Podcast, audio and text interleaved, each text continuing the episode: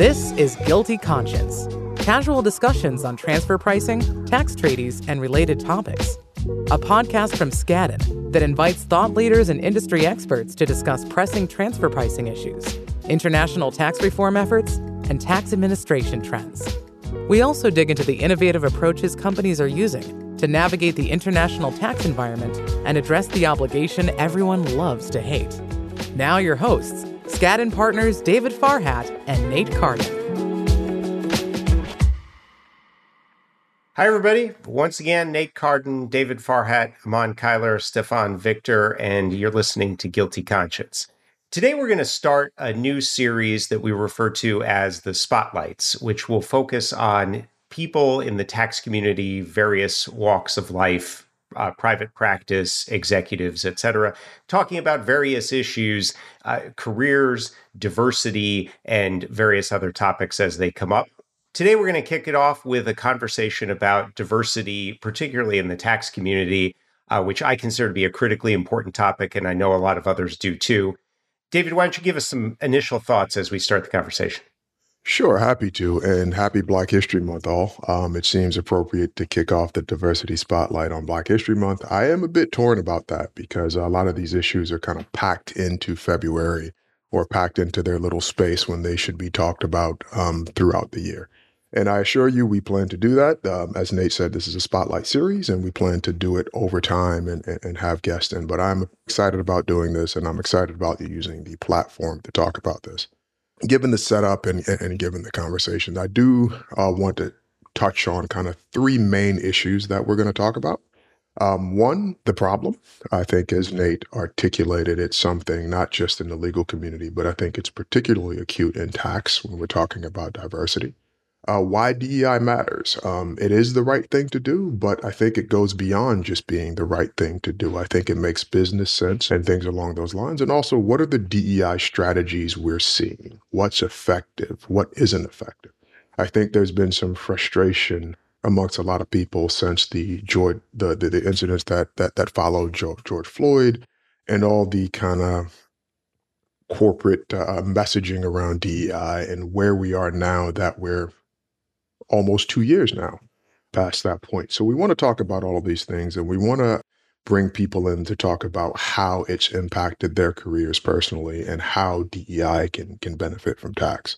Um, on a personal note, I am a big fan of tax for one big reason, the impact it's had on my life. From a career perspective, from a financial perspective, from a just having fun, I enjoy it. Lots of the people I meet, I've met in tax, um, despite background, are sometimes first generation college graduates, a lot of first generation immigrants, um, and they've made a life for themselves and they've thrived in tax practice. So that there's a, a, a lack of diversity uh, for me, I find uh, uh, a little disappointing because I think people of all walks of life could could thrive here. Also, I think tax takes a, a certain kind of creativity and having different backgrounds enhances that creativity and it brings a lot more to the client it brings a lot more to um, the government and it brings a lot more to the practice. But i've talked for quite a bit and we want to have a conversation so i'll kind of stop there and throw it over to amanda and stefane to see if they have any comments before we dive in. My only comment here is I, I think you guys covered everything. I'm really excited about this conversation. I think like you guys said it's important it's timely and I'm very glad that um, we are starting this series with this episode.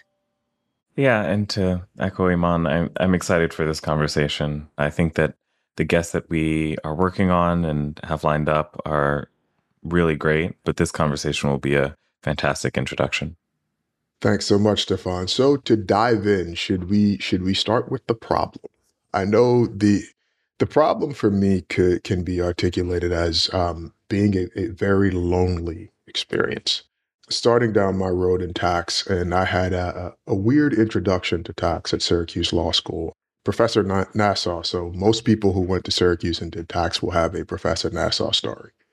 Had a conversation with Professor Nassau. I had no interest in tax whatsoever, but I was doing corporate law and I had to take tax. I wanted to do uh, international tax, but I had to take Fed Tax 1 as a prerequisite. So I go to his office and I say, look, not interested in tax. I need to get this over with. I want to take international tax. Can I take them both at the same time as opposed to as a prerequisite? And he goes, Are you sure you can handle that? And being the arrogant law student I was at the time, I said, eh, it's whatever, I'll, I'll do it. And absolutely fell in love. And, and I don't think that's overstating what happened when, when I went into tax. But from then on, it was it was an existence where you look around and you're the only one that looks like you in the room. Uh, I left Syracuse and went to Georgetown, and I felt the same in my LLM program. I think in my LLM program there was one other black person and a few other people of color, and not that many women. So being in a room with a lot of people that didn't look like you, and the uh, the, the pressures that come with that and the expectations you have with yourself and the expectations that others have with you can can create a lot of pressure. So wanting to talk about these issues and wanting to kind of demystify the path going through tax and not just demystify it, but for a lot of young people to let them know that sometimes they're not seeing ghosts. These things are are, are, are real. Um, as a comedian once said, you know, everyone agrees there's racism nowadays, but um, no one can seem to find a racist and I think that goes across with a lot of with with a lot of different different isms and what's systemic and what's uh, unconscious and things of that nature. So to unpack that in this uh, conversation for me is a um, it is a big plus. Again, talking a lot, but we should kind of throw it back and, and, and have the conversation. Yeah, I think your comment about feeling isolated really resonates and also, I think uh, one of the reasons why there is a lack of diversity in the legal profession and more so in the tax profession, I think, is because tax, a lot of, whenever I tell people I'm a tax lawyer, folks don't know what I do. Oftentimes I hear the comment, you must be really busy in April. And I'm like, no, April, nothing happens in April that's special. So I think that's probably one of the major reasons. A lot of like especially diverse lawyers, they just don't know what it is, you know? They don't know that like you don't only have to work at the IRS to be a tax lawyer. Mm-hmm. So I think like that educational aspect is important. Another thing too that really makes this problem worse is cultural difference. When you're the only person from a specific culture, for example, for me, I was born in Ethiopia and I moved here when I was 11. So I remember specifically during uh, my, one of my uh, summer externships in law school, I was at a dinner and I didn't know a band. Somebody named, it's a very common band. I probably yeah. should have known. And everyone was just so astonished at their reaction. And of course, everyone is well meaning. Nobody, nobody was intentionally trying to make me feel bad. But like, I took that to heart. I'm like, oh my God, I really have to study like the bands if I'm going to make it in these settings, you know? And I think just be cautious about little things like that could really, really um, help in the long run. Mm-hmm. But to your point, I think most people are very well intentioned. Most people try to do the right thing. But having these kind of conversations, now hopefully our listeners would know if somebody doesn't know a specific band, it's not the end of the world. So I think that's uh that that's probably one of my goals for this podcast is just picking up on little nuggets to make it a more inclusive place for everyone. No, I really like that point about kind of the uh, ubiquity of whiteness in the tax practice, right? It's um, having conversations with a lot of my professional friends. It's you have to learn how to navigate whiteness to survive in corporate America. And it's very unfair because corporate America or whiteness in corporate America and how we define whiteness is a conversation we can have because I think all of us, in some ways, from a class perspective, gender perspective, kind of phase in and out of whiteness, right? But having to understand it to survive while whiteness has to pay no attention to otherness right? It can make you feel very very isolated. It's like this is what i am. This is how i think. This is how i approach things. And i like your story about the band because there's a um an assumption made i think at times about competence whether it's intentional or unintentional when you don't have that knowledge of whiteness or that ability to relate to whiteness. And I think the same thing can be said about maleness. If you can't kind of relate to that piece or, you know, kind of the, I had a conversation with a young woman once that I worked with at, um, at EY. I thought she was spectacular. I think she's spectacular. amazing communicator. I thought she was wonderful with clients. And we were having a conversation. I said, look, this issue we're working on, I think it's yours. You've run it, you've done everything. And she said, well, um, I'm a bit nervous. And I said, why? She said, well, I'm not good with clients. And I stopped. I said, I think that's your best quality. Get working with you. I think you do that so well. She was like, well, I don't get along with them. I don't feel like I can sell. And after unpacking it, it was because she didn't do the kind of backslapping, go to the bar, what has been kind of stereotypically related to or aligned with selling. And I said, look, that's not what being good with the client is. You know, that's something completely different. You communicate clearly. You give them the, the deliverables on time. You let them know what we need. You let them know what's lacking, and you never miss on that. And they have come to rely on you for that. But we, and I say we, would ignore all of that good stuff because we don't fit into a certain kind of box. And I think that's some of the conversation I want to have with people about, you know, what does a career look like? What does success look like as opposed to these stereotypes that we have that may be built on bias? You know, David, listening to that, it's really interesting because it's just easier right, for me because I don't worry about phasing in and out, right? It's just kind of there. And in a lot of ways, I think the things that you're talking about, anxiety about relating to people, etc., are things that uh, put a lot of pressure on people that make the, you know, an already hard job a lot more difficult. And the reality of the situation is I don't get along with a lot of other people either but I just don't. And that's what we love about, about you, Nate. I, it's well known that the universe is small, right? You, you, you get me, you take what you get. But the, I think your point, which I think is a critical one, is that that's a pretty easy thing for me because I don't have this sort of constant drum of feeling like I'm having to prove myself. Mm-hmm. And in the um the the judgment of it, well, and I, I think one of the reasons you and I get along, Nate, is I have been described as a curmudgeon or angry a lot of the times, right? And for a lot of my career, I worried about the trope of the angry black guy. Right now, I will admit, once I became, I made partner and had some kind of success, I was a lot more comfortable in that space because I kind of didn't care. And it's harder coming up to kind of embrace some of that and embrace that your anger or your attitude might be righteous. Similar to Eman, I, I carry two identities with me that that I'm black and that I'm gay. And I think those have had competing challenges or they've exacerbated one another. I think to speak directly, I have to prove myself to be competent because I'm black. And as far as my sexuality, I have to prove that I'm presentable or I have to prove that I'm not too controversial by either my mannerisms or anything that can be attributed to, you know, my sexuality. So it's been a journey and I think it, it's still, you know, I'm still on that journey. If, And, and I think what I've had to choose throughout my career, how um, much of myself can I bring to work without it being like seeming like a performative political statement. If someone asked me how my weekend was, what did I do this weekend? My answer is very much, you know, it's very measured. Just thinking this will seem political and it's eh, mm-hmm. my truth. And I think I don't know which which I get to choose uh, or which I get to present first or which is more loud in the room. But you know, as an intersectional person, I have both of those weighing, you know, on me at the same time.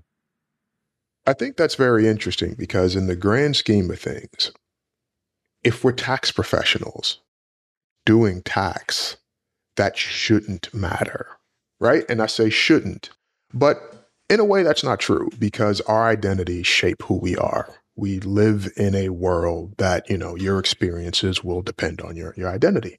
And for some of that, I think it enhances tax practice. What, what do I mean? Because how we look at rules, how we interpret things, how we get comfortable with the law is that that's impacted. And I think there's value in that. I know there's a lot of pain behind going through that. And we don't go through that pain for the benefit of our clients or for whatever else. But I think there's a value in that diversity when it comes to tax practice.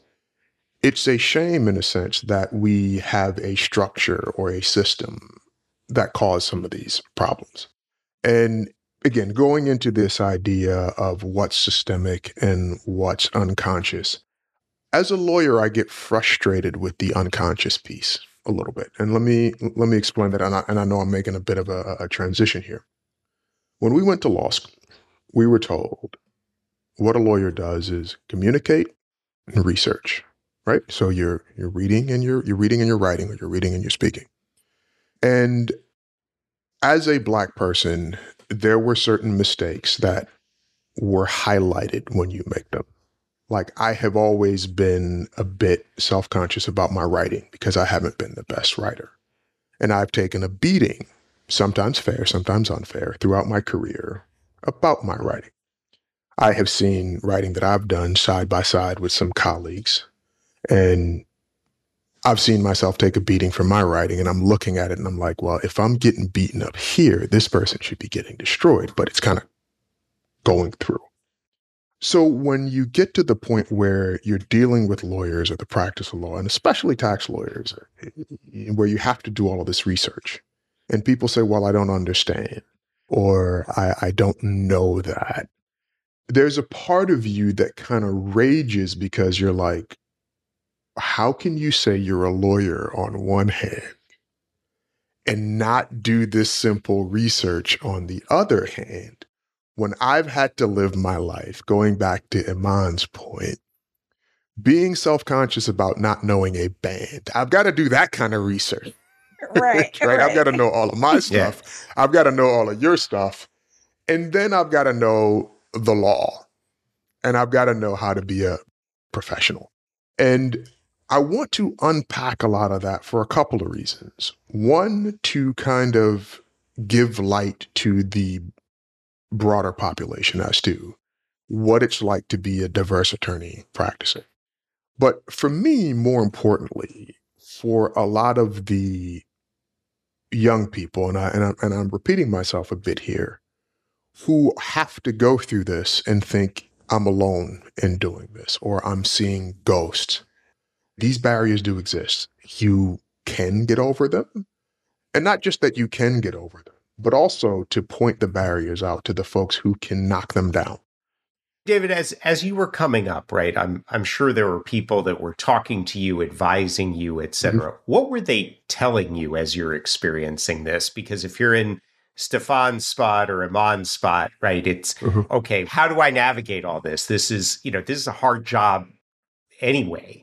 If you add all this stuff to it, how do you navigate? What did people tell you?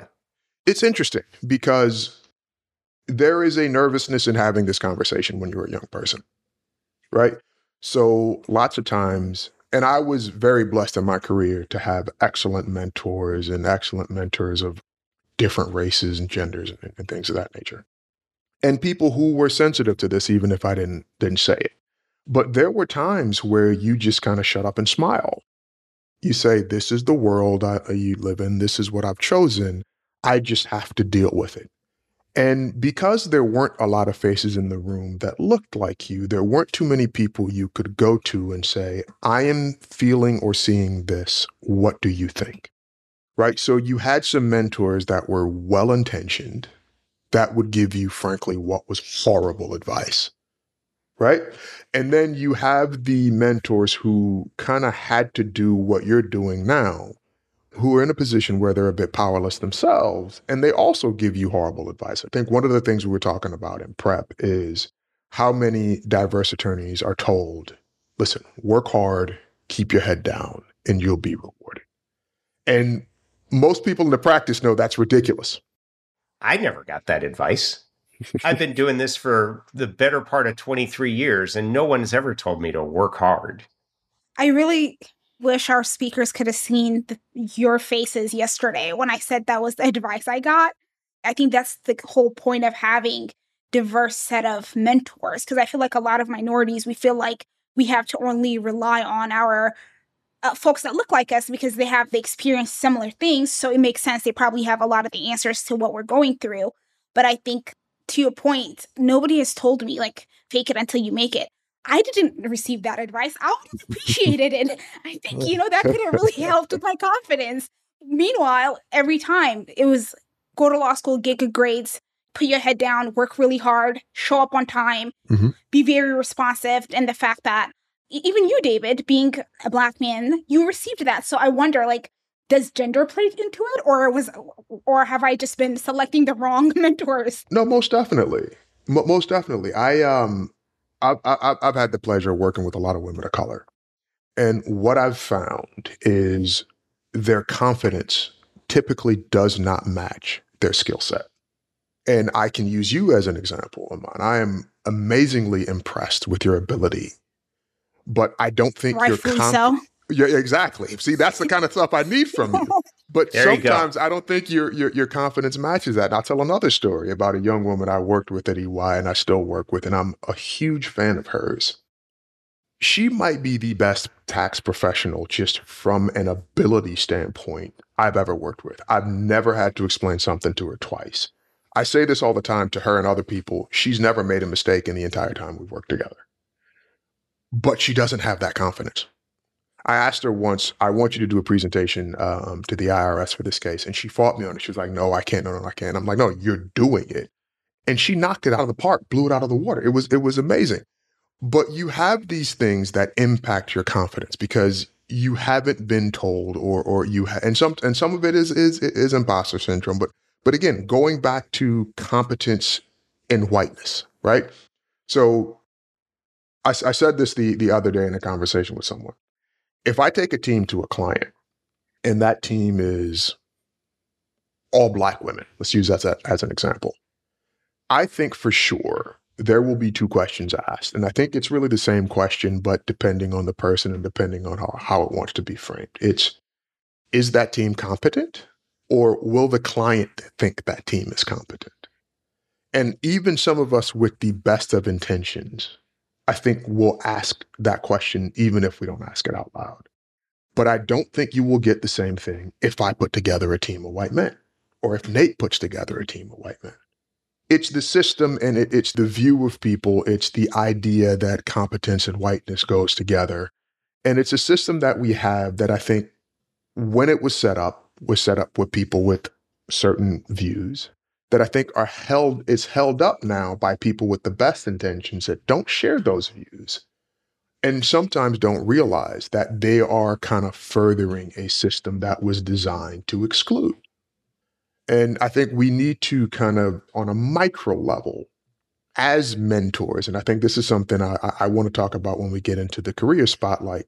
And I say this particularly to mentors that look like Nate to broaden your horizons to say, who am I mentoring? Because I think sometimes the people we mentor, it happens by accident. Right. But because of all these things we talk about in society, they tend to tick certain boxes, and our mentees tend to be like us. Right. And I think we have to make a particular effort so that an Eman can hear fake it till you make it, because that is a valuable piece of information. Yeah, speaking to how some of these messages are internalized as a mentee or as a starting professional, at every stage, whether it be college, law school, the work environment, the first thing you might be confronted with uh, by maybe not people inside a firm or the, the organization, but people outside the organization is how did you get in? You know, what qualified you? How is it that you're qualified? Uh, you know, affirmative action is real, uh, which someone literally told me after I got into law school. And the first stage of that is to not just blanketly accept that, but I fell into maybe the second bucket of either figuring out before I got to those confrontational conversations what I thought qualified me, like how built up my resume and and that takes a lot of time. But when you get into the organization, you're spending time trying to confirm why you deserve to be there. You're trying to put enough things on your resume while you're at an organization or at a school to show your value. and to prove and to be able to show if someone asks again why you are taking up a spot, you can say, This is why I'm taking up a spot because I'm doing much more than what the general spot taker or spot holder does.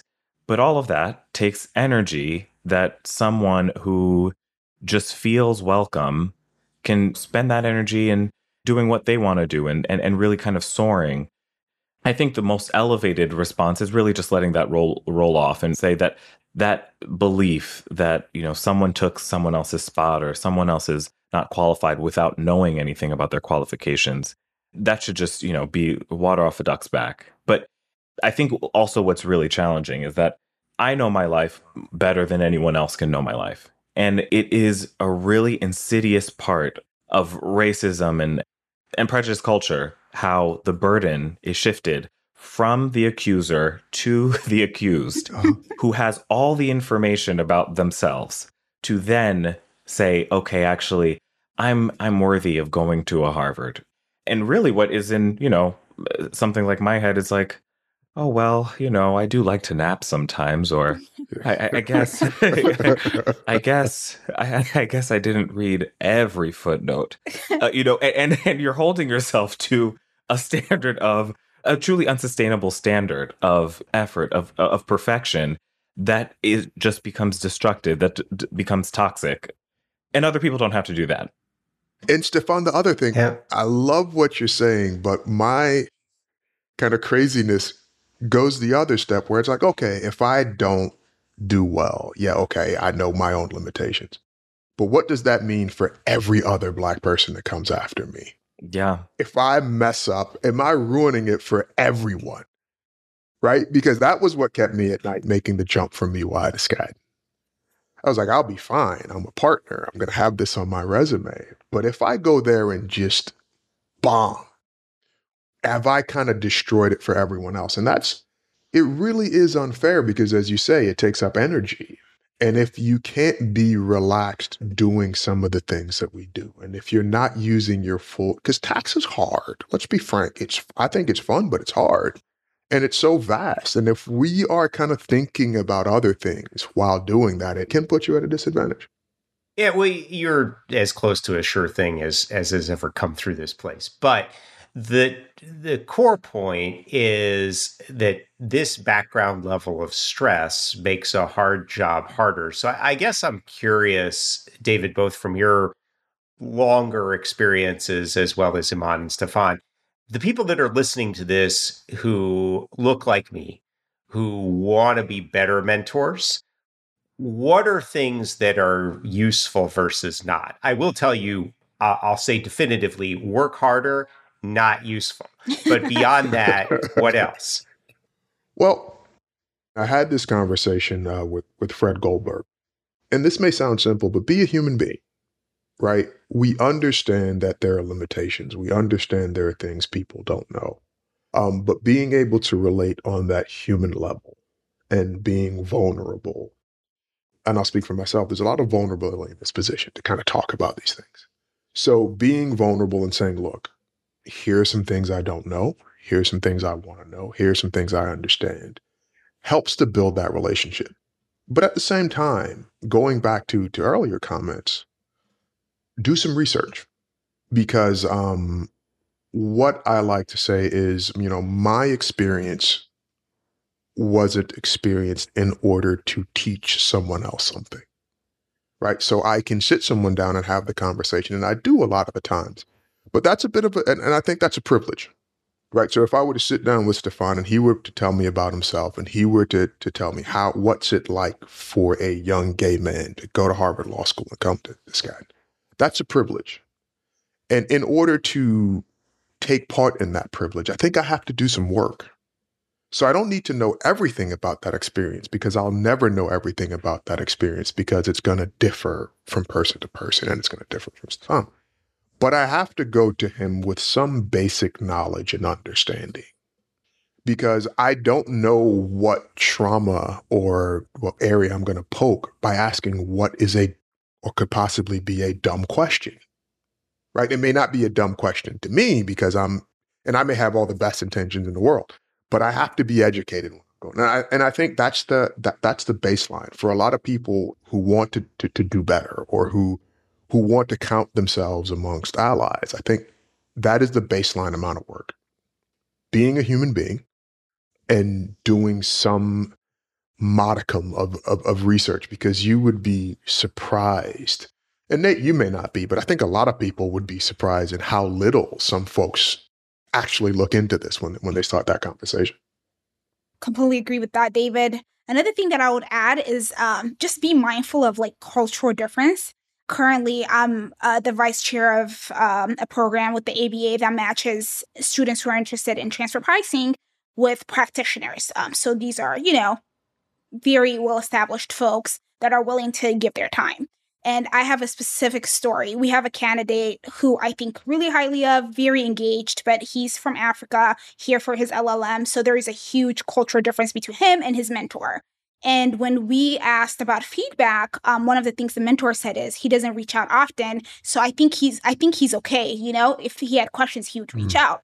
So when I called him and asked, he said, "Hey, like in my culture, uh, we're very mindful of people who are in power. I only reach out when I have really good question because I'm trying to impress her. So if I have a career question or you know something that I think small, I haven't reached out. That's why. So I think just like in that instant, uh, we of course told the mentor everything worked out, and she was like, "Oh, that makes a lot of sense." So picked it up from there, like reached out to him and like kind of like told him like explicitly, "Hey, of course I'm busy, but if you need me, I'm available. And they were able to foster that relationship. And I think that's a good example of with a lot of diverse lawyers, you might not have the same background. So they might not know how to communicate with you.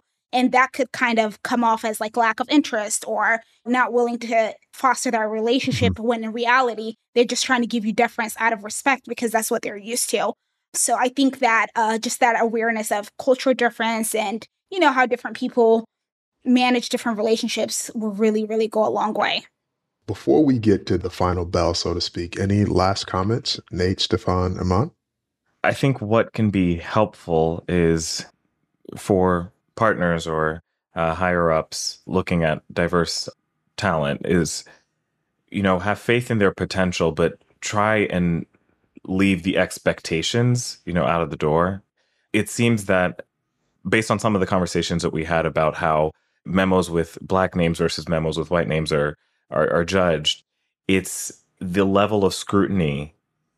It, it might be a level of scrutiny, or like people are looking for errors, and then and then start to impute a lot of their uh, biases into the work.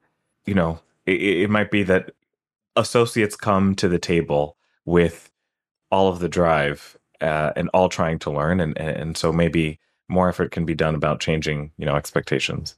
It's really been interesting to me to listen to you all talk about this today and and over the other days, right? I think the thing that is most surprising and alarming is the sense that you feel like you're flying without a net. And I, I, think it's incumbent on people who are in positions to mentor to make sure that you all realize you have a net because fundamentally that's how this works and that's how you're going to be successful. I wouldn't try to do tricks in the air either if I didn't think I had a net. And I, I, think it's incumbent on all of us that are in positions of power, but particularly people in the profession that, you know, look, sound, and come from cultural backgrounds like I do, to give the net to everybody and so I'm looking forward to hearing more of these discussions.